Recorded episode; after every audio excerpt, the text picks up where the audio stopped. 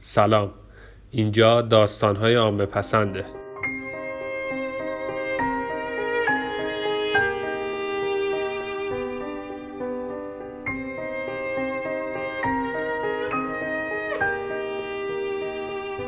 انگل قسمت اول.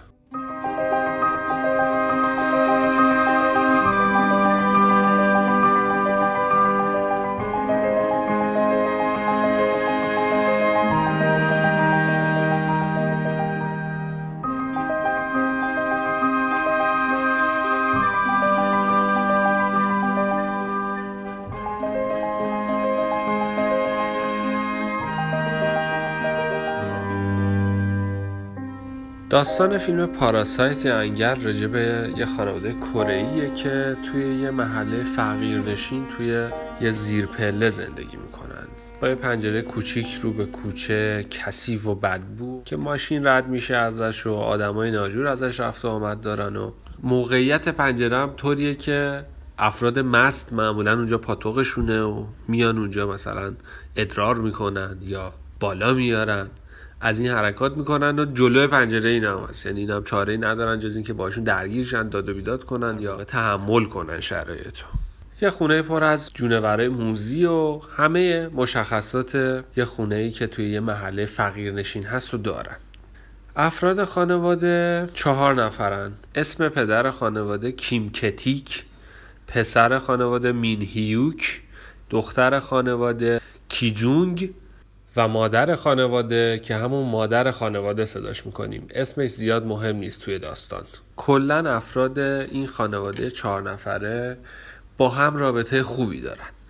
یعنی توی مسائل زیاد با هم درگیر نیستن اختلاف عقیده ندارن و با فقرشون هم مشکلی ندارن. یعنی باعث ناراحتی زیادشون نیست و باعث درگیری بین خانواده مخصوصا بچه ها با پدر و مادر خانواده نیست. شرایط خودشون رو درک می‌کنن و دارن با این قدرت مالی زندگی می‌کنن. از و اراده کار کردن و تغییر شرایط تو این خانواده وجود نداره. ولی در این حال عشق و محبت و دوست داشتن و حمایت از همدیگه توی خانواده هست. یعنی پدر مادر و بچه ها از همدیگه حمایت می‌کنن.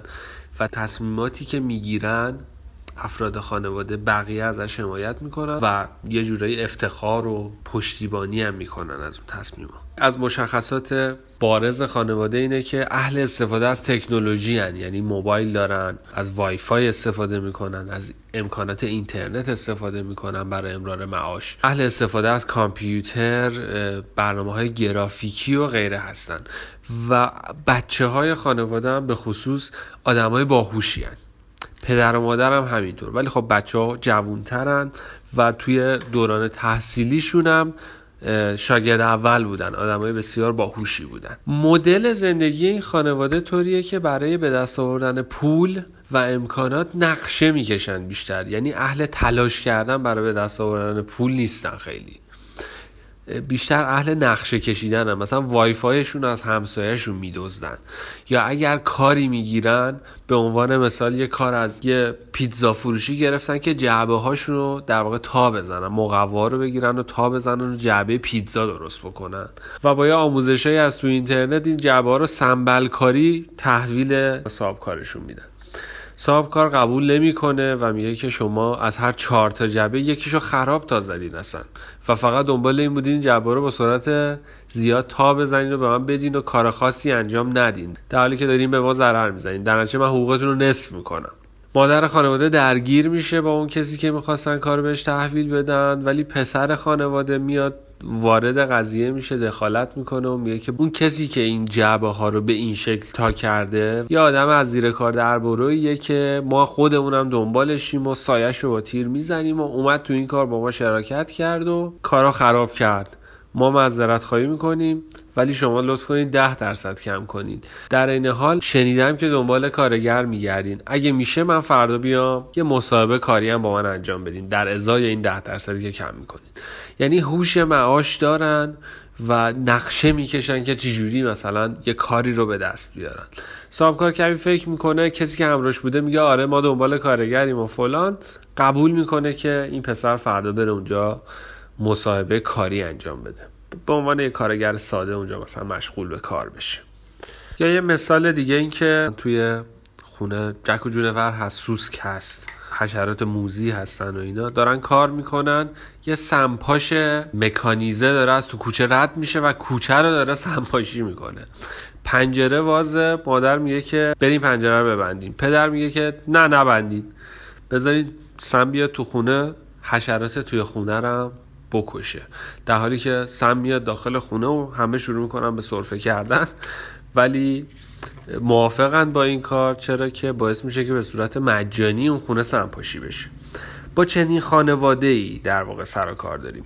از اینجای داستان به بعد من سعی می‌کنم اسماشون رو بگم که دیگه با اسم آشنا بشیم و شخصیت رو کامل تر بشناسیم. داستان از اینجا شروع میشه که یه شب که حالا این خانواده دوره هم داشتن یه نوشیدنی میخوردن و با هم گپ می‌زدن بعد از تحویل اون جعبه های خراب به اون پیتزا فروشی و گرفتن دستمزد اون می‌بینن که دوست مین هیوک پسر خانواده.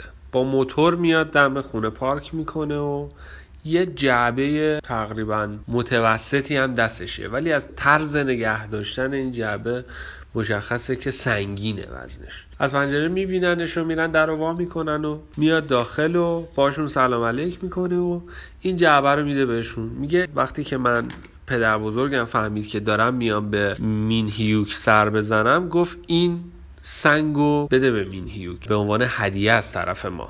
در واقع توی جعبه یه تیکه سنگه که به صورت حالا تراش داده نشده و همون شکلی طبیعی انگار یه قسمتی از یه صخره رو کنده شده باشه یه پایه زده بودن زیرش و این سنگ و یه جعبه در واقع براش درست کرده بودن و این سنگ گذاشته بودن تو اون جعبه و روی اون پایه قرار گرفته بود.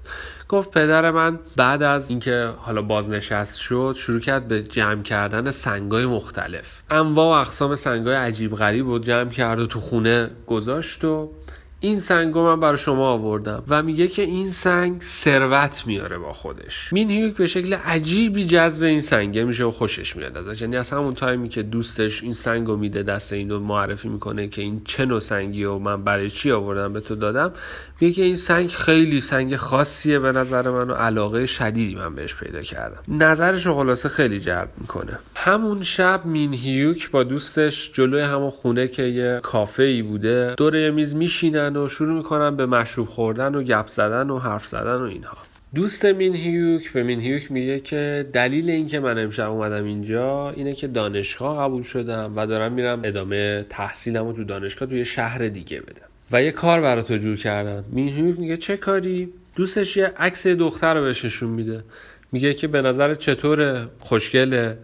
مین هیوک میگه آره بعد نیست از بچه دانشگاه تونه. میگه نه این 14 سالشه. هنوز داره میره دبیرستان. دبیرستانش هنوز تموم نکرده. می‌خوام که معلم زبان این دختر بشی تو.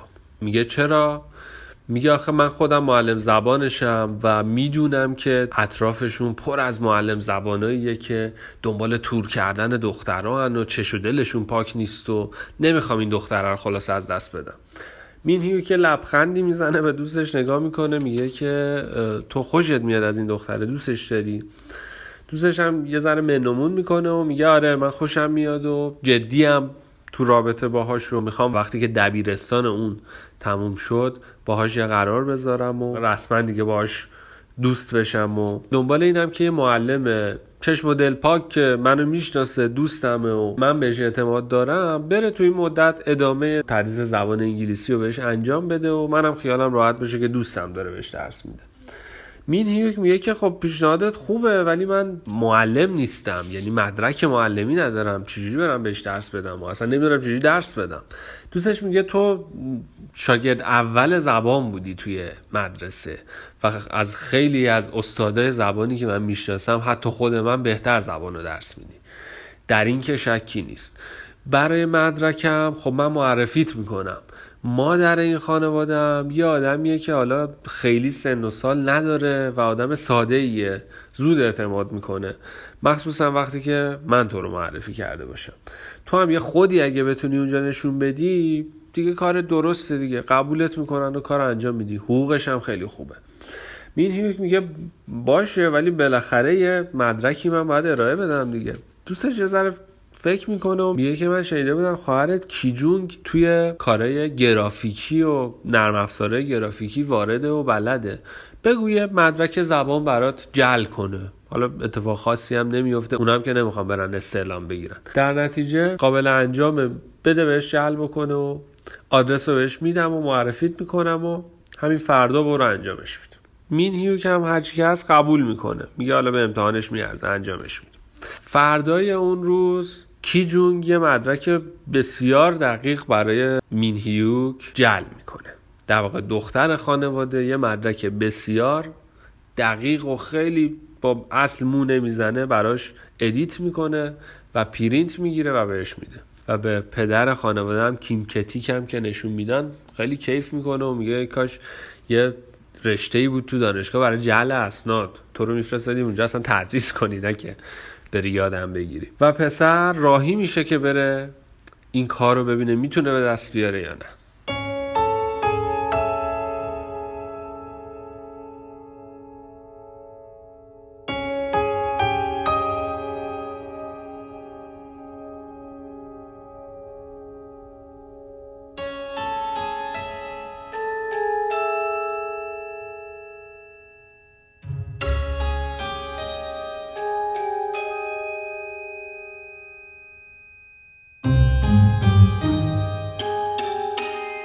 مین هیوک وارد محله عیون نشی میشه و توی کوچه دنبال آدرس میگرده. که به خونه بزرگ با دیواره سیمانی بلند می‌رسه. آیفون آخرین مدل خونه رو می‌زنه و خودش رو معرفی می‌کنه در واز میشه و وارد خونه میشه. از راپله بارا میره و به یه فضای سبز خیلی بزرگ و زیبا می‌رسه که امارت اصلی انتهای این فضای سبز قرار داره. مات فضای خونه میشه. یعنی انقدر این خونه زیبا و بزرگ و به قول معروف لاکچری و خاصه که حالا مین هیوکی که تو اون محله بزرگ شده واقعا نه تا حالا یه چنین خونه دیده و نه وارد یه چنین خونه شده. دور خودش داره میچرخه و فضا رو نگاه می‌کنه. مات و مبهوت فضای خونه است که یه خانم میان سالی در رو باز می‌کنه مین هیوک رو صدا می‌کنه مین هیوک برمیگرده و میگه سلام خانم. من کوین هستم.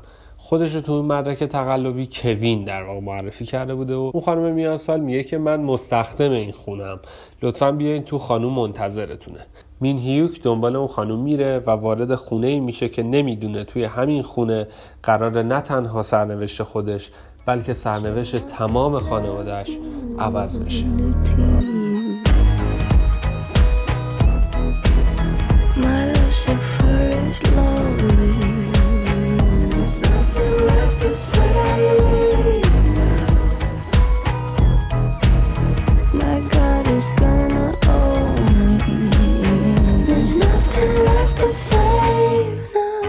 پایان قسمت اول.